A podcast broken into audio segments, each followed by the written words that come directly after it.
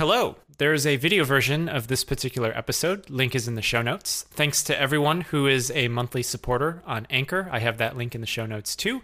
And I'm going to roll the sponsor right now so that the rest of this episode is uninterrupted. Mom deserves the best, and there's no better place to shop for Mother's Day than Whole Foods Market. They're your destination for unbeatable savings, from premium gifts to show-stopping flowers and irresistible desserts. Start by saving 33% with Prime on all body care and candles. Then get a 15-stem bunch of tulips for just $9.99 each with Prime. Round out Mom's menu with festive rosé, irresistible berry chantilly cake, and more special treats. Come celebrate Mother's Day at Whole Foods Market. Heat stroke, the most fatal extreme weather event. Heat stroke affects people of all ages. Heat stroke, is it actually a stroke? And heat stroke can be caused by the body generating heat or the environment not allowing someone to release that heat.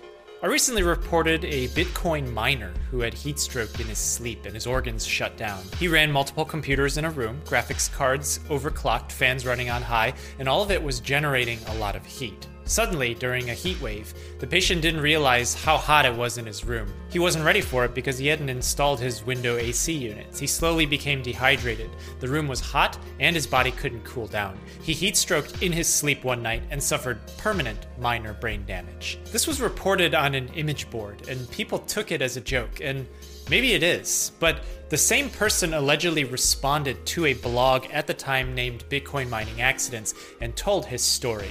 And there's enough specifics in there about heat stroke that regular folks wouldn't know about unless they had experienced it themselves. So it's more likely to be real than not, but we're never gonna know for sure because internet. Simple details tell you exactly when this happened, because there was really only a narrow time window when people could actually mine Bitcoin themselves.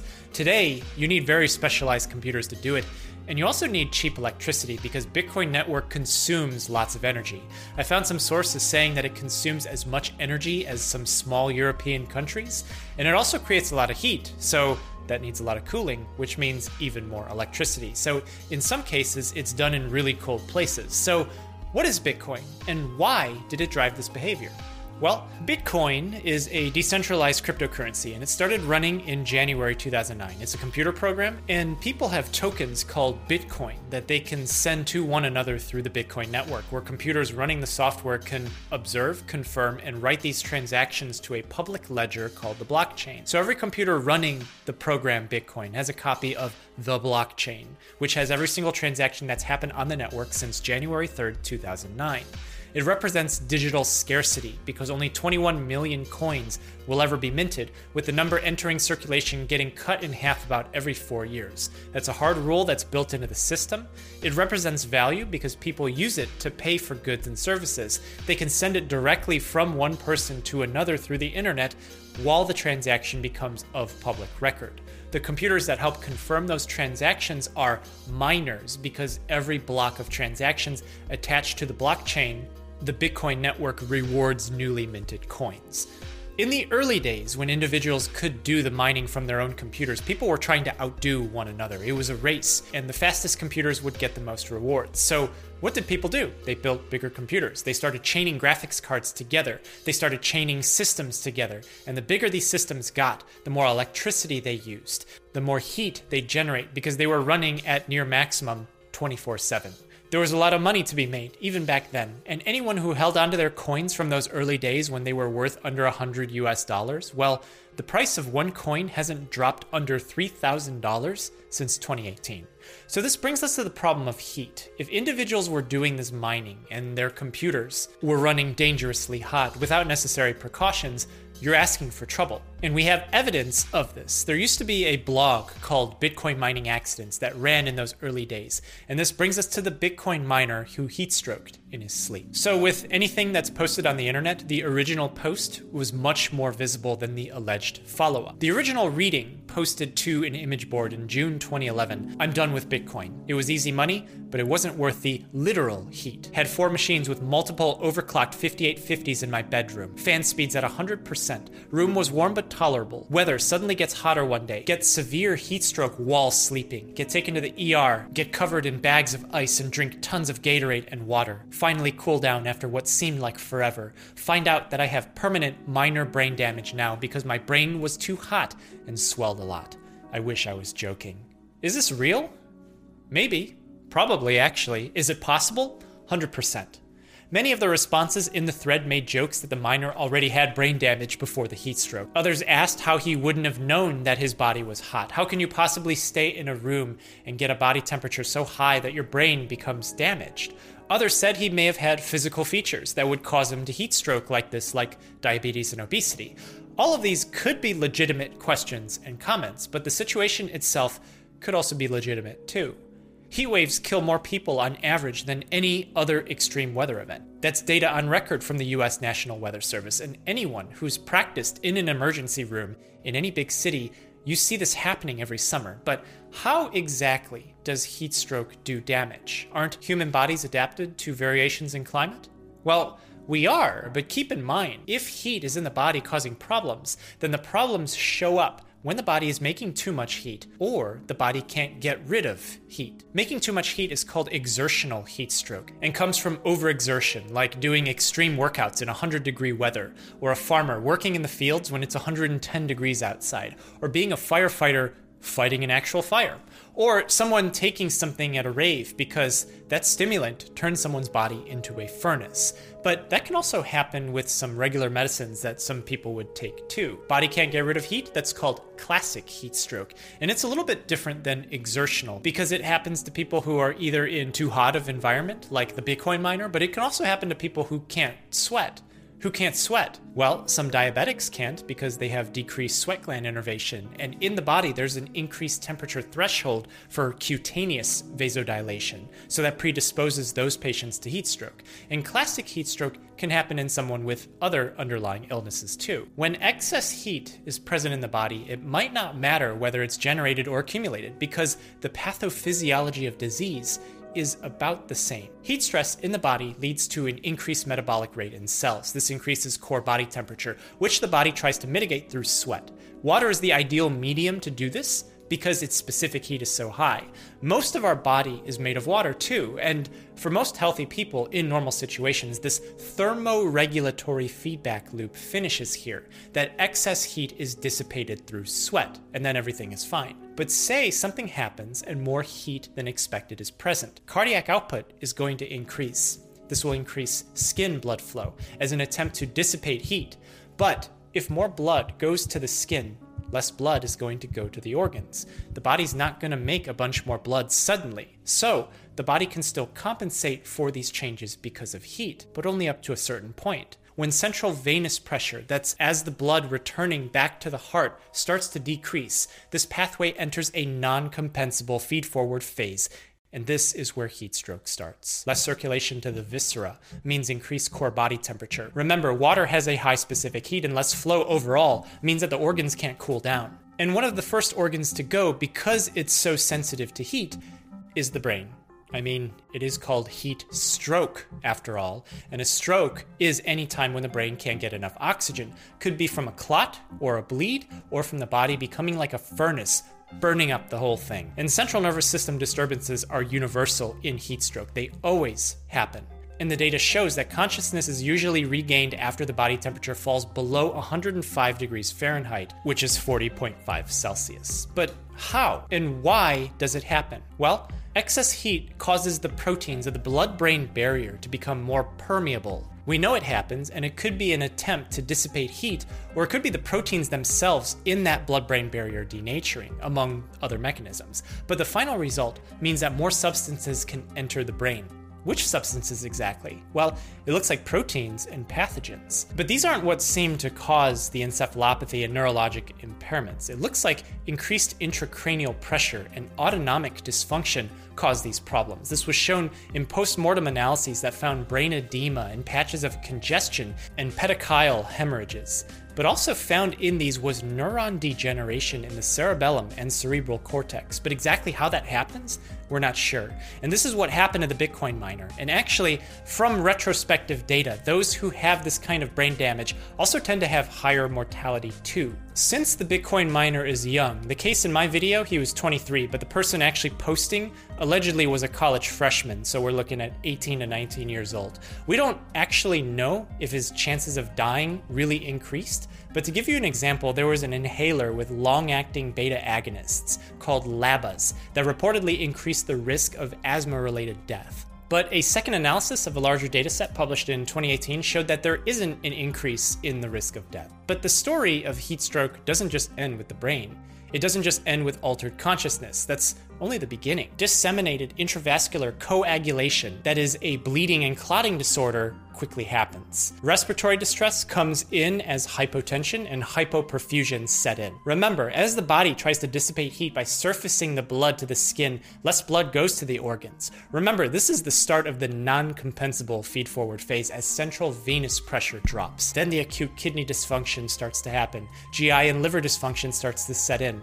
Pathology samples from animal experiments show hemorrhage with vascular congestion, thrombosis, and also the presence of inflammatory cells, which means the immune system is somehow activated in the setting of heat stroke. Heat stroke definitely does set off inflammation. Interferons, which are signaling proteins, are activated and immune cells start to swarm around in the body. This makes sense from a very superficial level.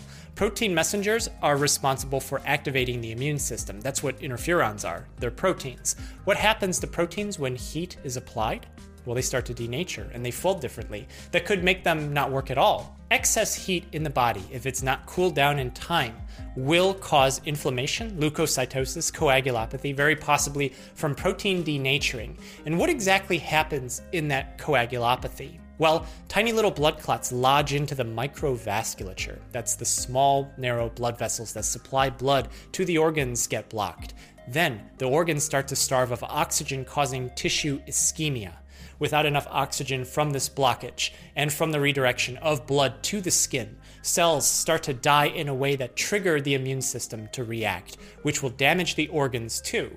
As widespread microthrombosis sets in, other parts of the organs will start to bleed, causing hemorrhage, all as the organs start to shut down. And there's already hints to how this affects the heart. Because blood is redirected to the skin to help dissipate heat, the central venous pressure is lowered. That's the trigger that causes the non-compensable phase. Lower CVP and decreased diastolic filling will get the heart to try to compensate by increasing cardiac output, by increasing contractility to maintain stroke volume. This stress caused by additional heat can result in syncope, so someone fainting or passing out. And it can lead to orthostasis, that's sometimes when you stand up, the field of vision starts to go dark. And this all happens without considering people who are already taking medicines. What do you think happens to a 70-year-old woman who's on 3 blood pressure medications, and she has diabetes, and she's having a heat stroke? Tachycardia and hypotension come from non-compensable phase, and on the ECG, you're gonna see polyventricular complexes, ST segment depression, T-wave changes consistent with myocardial ischemia because the heart isn't getting enough blood. And what else can impact the heart? Electrolyte disturbances. And one of the concepts that unifies classic and exertional heat stroke is the energy balance equation. That is, the accumulation of heat in the body can come from the body itself making too much heat too quickly, or the body isn't necessarily making extra heat, it just can't dissipate it because something in the surrounding environment is too hot. And in both of these cases, sweat is that compensation. Water has that high specific heat. And even if outside environment is warmer than the body temperature, you're still okay if you can sweat. But during times like extreme exercise, people can lose up to 3 liters of water an hour. And I always laughed at that expression that some high school coaches do to their students. They used to say, your workout wasn't good enough unless you can wring out the sweat from your shirt afterwards. No. That's such an easy way to burn out athletes. And let's say you do work out and you do practice for 3 hours a day and you sweat and then you lose out 9 liters of water. That's almost 2.5 gallons. Are you gonna replenish that through the day? Maybe. There's a good chance you're probably not. And if you do miss out on that and then you do another 3 hour practice the next day and then you lose another 9 liters of sweat, are you gonna drink 5 gallons of water to have kept that up? How about if you do it again the day after and the day after that? You're gonna see how this dehydration is going to start to catch up. Sometimes you lose mostly water with sweat, and if that's the case, well, sodium is the predominant extracellular cation, and if total body water decreases, the sodium concentration is going to increase. So that's hypernatremia. Because water follows sodium, that means that water would leave the brain to compensate. And so to fight that, the brain will try to get more water in, which can lead to brain edema. And this is in addition to the brain edema that would happen due to the excess heat, increasing the permeability of the blood-brain barrier. Sometimes you do lose sodium with the sweat. Then you have hyponatremia. And if you lose a lot of sodium, but it's still present in your cells, then water flows into the cells, causing brain edema too. You could also sweat out potassium too, which would cause hypokalemia. And because potassium is used to signal muscle relaxation, and the heart is a muscle, that could add more to the cardiac instability. Also, for exertional heat stroke, the muscles can actually break off and become damaged because, well, you're overexerting yourself. You're tearing the muscles apart as you're pushing or pulling, and that's generating massive amounts of heat. And remember, muscles are protein too, and the extra heat will cause it all to denature. And those proteins, well, they're going to go into the kidneys and they're going to gunk up the tubules and they're going to cause permanent kidney damage. But that's specific to exertional heat stroke, and rhabdomyolysis doesn't typically happen in classic heat stroke. And how about the GI tract? Well, we've known for decades that gut ischemia can increase epithelial permeability. It was reported in long-distance runners suffering from exertional heat stroke back in the 80s. The mechanism for how it could happen were described in the early 2000s, and multiple case reports were published describing endotoxemia, intestinal barrier dysfunction, and gut perforation, all happening in the setting of hyperthermia and heat stroke. We know that there's less blood going into the organs in heat stroke. This could include the GI tract too. Clots form in the microvasculature. Tissue hypoxia reduces ATP production in the mitochondria, generating reactive oxygen species and nitric oxide. The reason why this is unique is because of what is inside the GI tract. Water goes into the kidneys, but bacteria doesn't float around in the blood normally. The fluids that go to the brain are also sterile.